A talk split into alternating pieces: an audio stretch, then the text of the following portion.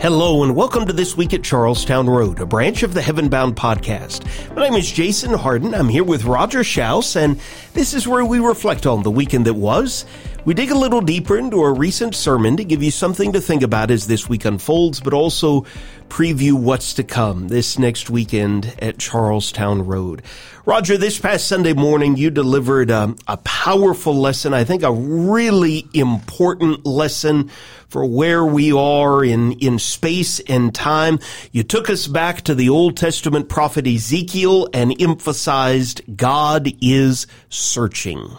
Yeah, it, it, was a unique time back then. Uh, we, as we went through kind of the background of the book, we talked about how they were on the verge of being uh, taken over by Babylon. The wrath of God was coming upon them. Uh, there's a series that God goes through looking for somebody who's going to do what's right. He couldn't find it among the prophets, the priests, the princes, even the people in general. And our sermon surrounded verse 30, this great statement God says, I searched for a man among them who would build up the wall and stand in the gap before me. That's what we're talking about, standing in the gap. So God was looking. And what God was wanting is the idea that somebody was going to do what was right. And if somebody would do what's right, God may stop or, or turn his wrath that was going to come. But as that verse ends, it says, uh, I found no one. There was no one. And that disappointment would lead to uh, the nation being taken away in captivity and things coming apart. And and so from our lesson, uh, the major points we talked about is first of all, there's there's no one else that can save us but Jesus. That's just a reality of the Bible. You cannot be good enough. You cannot do enough deeds. You cannot give enough money. Uh, we all have to have Jesus if we're going to go to heaven. It has to be on Jesus' term. But then we took that phrase, finding or looking for someone to stand in the gap. And the two main areas we talked about was the home and the church and that somebody needs to stand up to be what's righteous in our families. Someone needs to be the leader, and God points that to the husbands. That's that's the role of the man in the family to lead his family to heaven. But then we talked about that in the church and and the many different roles that we can play. But so oftentimes people are kind of sitting on the sidelines and not doing much. And that phrase keeps coming back. I search for a man to stand in the gap but I found no one. And so that's kind of what we talked about. And it's there on our website. We encourage you to go back and look at if you would like to learn some more things about that. I would definitely encourage all of our listeners to do that. I, I found it very encouraging, very challenging, uh, very relevant to where we are. Uh, you talked in, in the heart of the sermon about there are global storms, there are national storms, family storms, personal storms, but the time to plug the holes, if you will, stand in the gap, address what's lacking is not when the rain starts falling and the floods start rising. This is a call to realize we live in serious and sober times and the time to prepare is now. If you are a husband and a father and you have not listened or watched this sermon, I would most certainly encourage you to do that.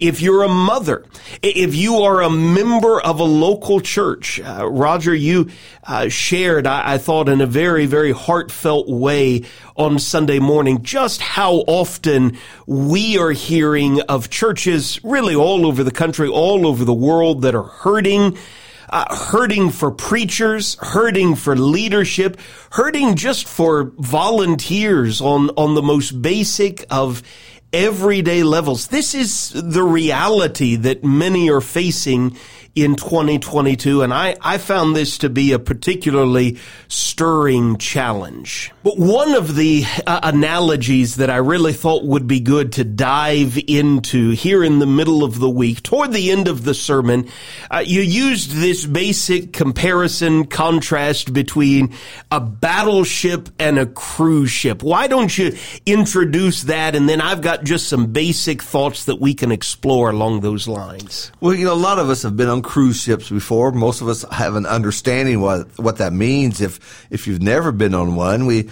you sign up, you take one when you go on vacation, whether it's uh, one of the famous cruise ship lines, a Disney cruise ship lines, but you do that for pleasure. And you get on that cruise ship and you become uh, a passenger and you have the staff there to serve you. And they come and do, do whatever you want them to do. And, and you just enjoy the ride. There's no, uh, no other obligations on your part other than just to pig out, eat the food, have a good time. A battleship is totally a different concept.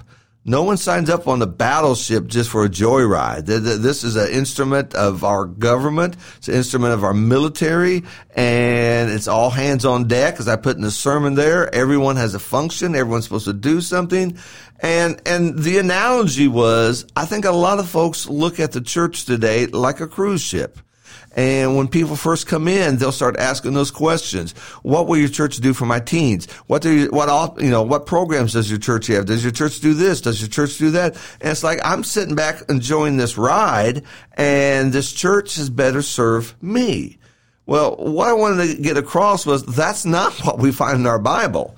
And in fact, in the book of Ephesians, where, where we went to at that point in chapter four, we'll just look at one verse and we, we talked about verses 11 through 16, but just looking at verse 16 alone, it says, from the who, from whom the whole body being fitted and held together by what every joint supplies according to the proper working of each individual part causes the growth of the body for the building up of itself in love and there, there he uses two key expressions. Every joint supplies, each part working. Now, if you to raise a hood in your car, and you may not know much about engines, but you raise your hood in your car and you get a wrench and you start pulling out screws and bolts and you start throwing them on, the, on your floor, driveway floor and you just do that a few times and then you try to start your car. Guess what? It's going to make a funny noise or it won't even start at all. Every part is necessary. Every part's there for a reason. So it is with the church. And so the church works the best when we're all functioning. Now, we don't all do the same thing, nor should we all do the same thing. But there's none of us that says, I have nothing to do. There's nothing I can supply. Ephesians 4 says otherwise. And so from that, we got this idea. Are we on a pleasure trip here with others serving me, or I'm on a battleship on a mission and it's all hands on deck. Yeah, I appreciated that so much. I, that has stuck with me the last couple of days. I've I've heard it uh, described in a variety of different ways. You know, uh, you think of going into the grocery store. You're just there to get what you want and then to walk out. If you're walking down the aisle and somebody's knocked over a box of cereal and it's just sprayed all over the floor, there are plenty of people who are just going to step right over that, right? Keep walking with the attitude, well, that's not my job. And I'm afraid, just like you, that's the way a whole lot of people look at the local church.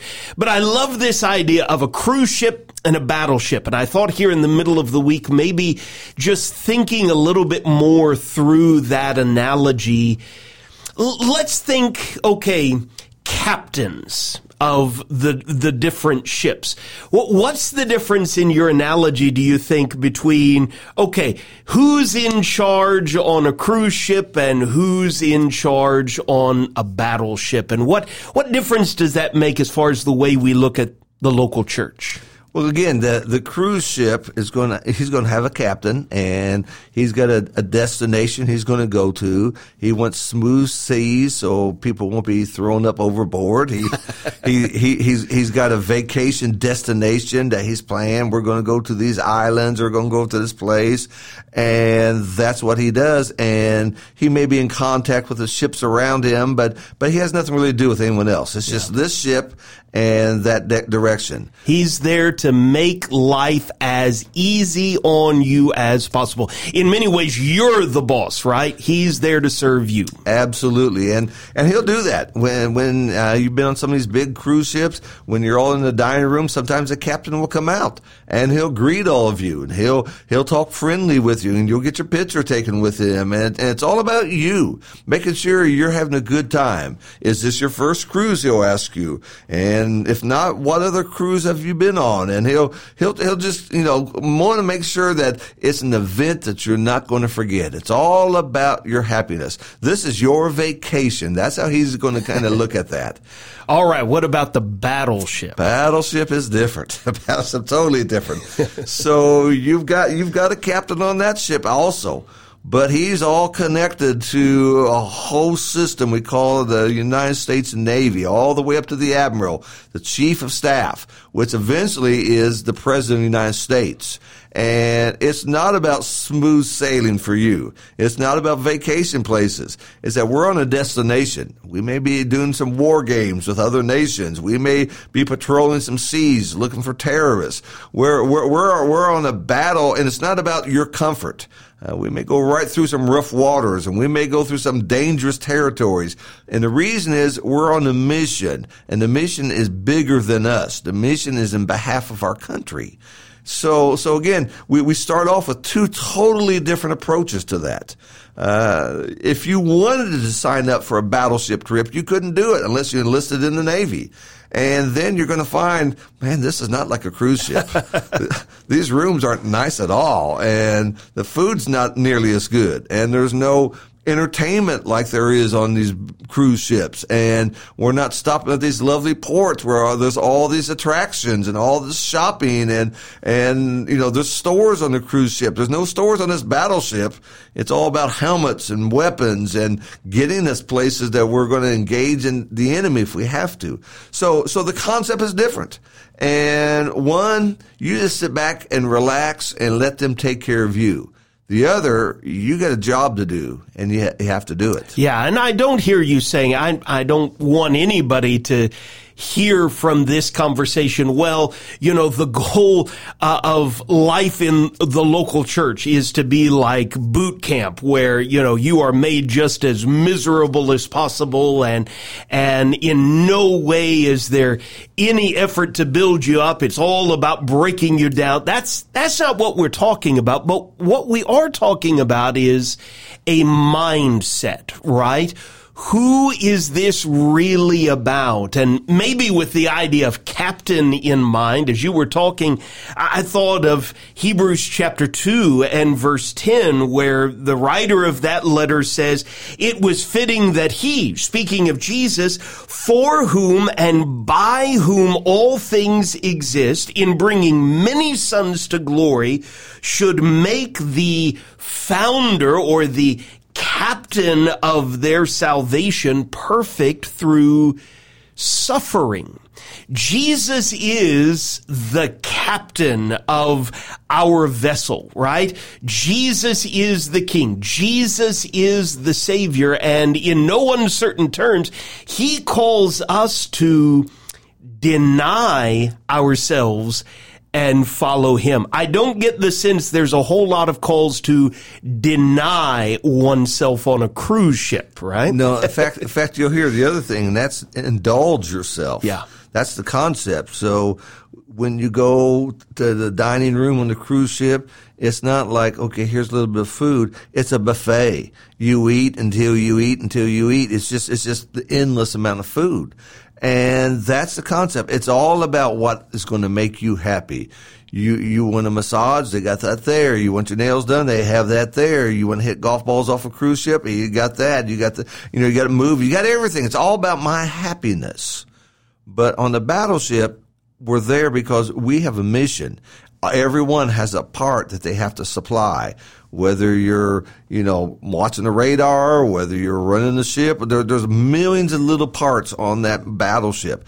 And every soldier has that part as he's doing that. Tragically, we see in the 21st century, and of course in centuries before, how various churches have tried to cater to people as if this is all about you. We're going to find out how you like to worship, what you enjoy, what you don't, what you want for your kids, what you want for yourself and, and the people that you would bring here. And we're going to, like a cruise ship, customize this completely with you in mind. The problem is the church was never called to worship me right? absolutely.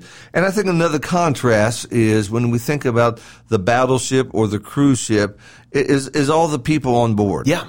You know, when you're on a cruise ship, unless you're going with some friends, you don't really care about the other people. I'm not there for them. I'm I'm there for myself, and I'd rather them not even be around me. You know, when, when I eat, I don't want you know I don't want to have to have a bunch of people around. I just want you know it's just me, just me. And if I want to go do this activity, I want to be just hardly anybody there because I'm not about the other people. When you're on a cruise ship, it's all about you.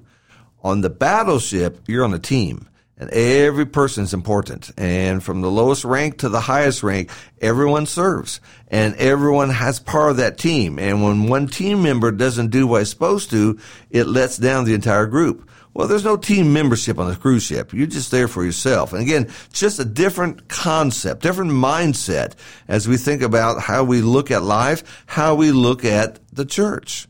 Now, physical cruise ships, nothing wrong with that. Okay. But when we look at that idea and we bring that to the church, here I am. What can you do for me? The better question would be, what can you do for us? Yeah. As we think about that concept. Yeah. And especially, I mean, I, tragically, and I know you have stories of your own that you could share. Uh, you know, I have witnessed as, disciples of Jesus walk into an auditorium and there's a visitor there, first time guest in that assembly. They have no idea what's going on. They have no idea where to sit. They sit wherever it is that seems most natural to them. And a disciple, perhaps, who has been coming to that auditorium for years and years and years walks up and looks at that person they've never met before and says, you're in my seat. Yeah. it's a cruise ship mentality, isn't it? It is. It is. And that burns my biscuits because number one, we don't have assigned seating exactly. here. So, so just live with it. Okay. Yeah. And, yeah. but, but, but again, it's that idea. And, you know, if uh, you know we you know shudder the thought the preacher preaches a little longer than normal well then that means i'm going to get out a little bit later and i mean i've even heard people kind of moan if there's going to be a baptism because that means yeah. we're getting out later I mean, we've lost the concept. And that, that trickles through how we look at discipleship. You know, I do my Sunday stuff, then I'm done for the week until next Sunday. That's, that's how a lot of people look at. And there's nothing else. It's nothing about serving. It's nothing about, look at these people that God has put around me. We are a team. We are a fellowship and they need my prayers. They need my hands. They need me to do things for them. But when we put those blinders on and the mirror in front of us, all we see is ourselves. And that will cripple the church because it's not going to be ready to serve as God wants it to. Yeah. Can you imagine on a physical cruise ship, someone has fallen overboard. They are drowning in the middle of the ocean and all of these measures to save that person are being undertaken and someone up on the top deck begins to complain that, well, they have a destination to get to. They have an appointment uh, to do this really fun thing and I don't know why in the world the ship is slowing down to save that person down in the water. I mean, how cruel and insensitive and self-centered we would view that person, how much more so when we're talking about that person's soul? Just tell them to swim. and that doesn't work. No. That never works. And no. so, uh, so, so what we're trying to get across here is, is the mentality we have as disciples toward the church.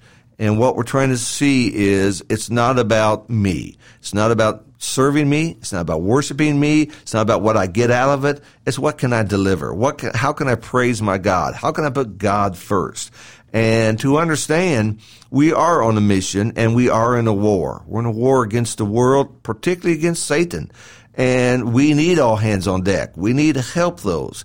We need to think about the young people who have just finished school and how difficult it is for them. These times are so strange to what a lot of us have, have been grown up and used to. We got to think about the senior citizen who may be alone and, and are facing some hard health issues in their life and, and they need help and the young parent and, and all, all the different groups within the church, how we need to encourage and be there. And the cruise ship guy, he goes in the room and shut his door and he didn't care about anybody else. He didn't care because it's all about me. That's not what should be in a church. God is searching. A powerful message I would most certainly encourage you to check out in our sermon podcast feed or the video available at charlestownroad.org. Roger, thank you for serving us in that way. Of course, we're looking forward to this evening, 7 o'clock p.m. to help us grow. You're going to be with adults in the auditorium this evening. Yes, we are continuing this series uh, in the book of Proverbs talking about how a disciple honors God. And we're going to talk about the righteous life. The word righteousness is used multiple times in the book of Proverbs. And we're just going to take a look at this and kind of, kind of like with Play-Doh, build this person. This is what this person looks like. A righteous person who honors God. In our building blocks track of studies, we've got one more lesson we've been exploring this month or the month of May. Who were the apostles? We'll wrap up that five part series tonight by looking at how they are servants through whom we believe. It is a rich study and we would love to have you in either one of those classes this evening at 7 o'clock p.m. Roger, this Sunday morning at 9.30 a.m. You've got the opportunity to preach. I do. In fact, I'll be preaching, Lord willing, the next two Sunday mornings in a row. And so I'm going to do a little back-to-back uh, little series here. I'm going to talk this Sunday, Lord willing, about grace before salvation. And then the following week, we're going to talk about grace after salvation. I think we sometimes think grace stops once we're saved, and we're going to look at both sides of grace as God presented to us in His Word. Roger, thanks for joining me today. Thanks to all of you for listening to this week at Charlestown Road. We have much to be thankful for, much to look forward to. We're already looking forward to Sunday, the best day of the week, and we would love to have you come and grow with us.